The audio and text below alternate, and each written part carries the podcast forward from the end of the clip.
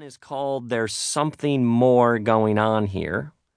And this is chapter one, which is called Moses and His Moisture.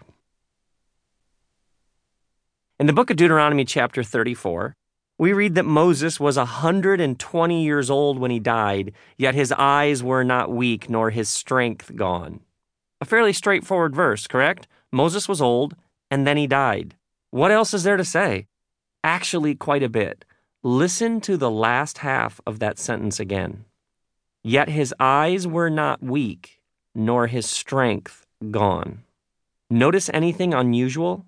How about that phrase, nor his strength gone? Moses has just died, correct? Dying, as a general rule, is what happens when your strength has gone. So, why does the writer want us to know that Moses died, but his strength hadn't gone? A bit about the word strength here. The Hebrew scriptures were originally written in Hebrew, and in Hebrew, the word translated strength here is the word leho. Leho literally means moisture or freshness. He died, but his moisture hadn't left him. He passed on, but still had his freshness. One translation reads, nor had his natural force abated, while another reads, he still had his vigor.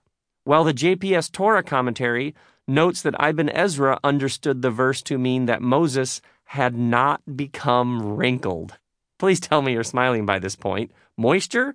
Natural force hadn't abated? He hadn't become wrinkled? What does the writer want us to know about Moses?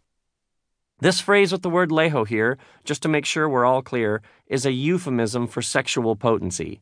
That's what the storyteller here wants us to know about Moses at the time of his death.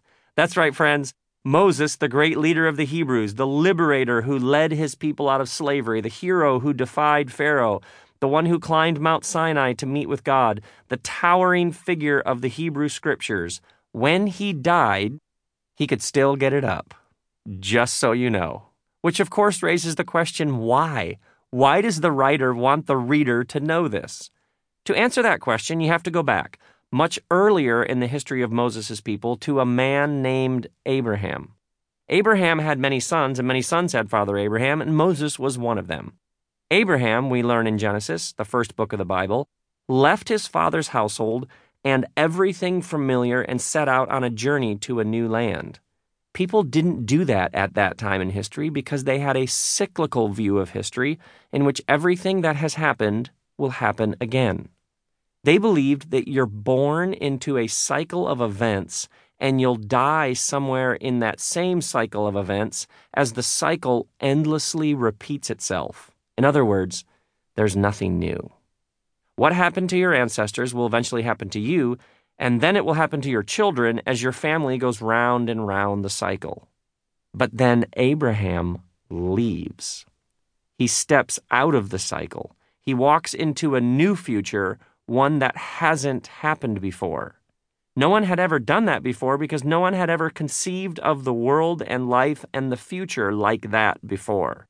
This was a new idea in human history that you weren't stuck that you didn't have to repeat everything that had already happened. But we're just getting started, because to understand the significance of that story about Abraham, you need to back up just a bit more and see that the writers of Genesis told that story about Abraham within a larger story.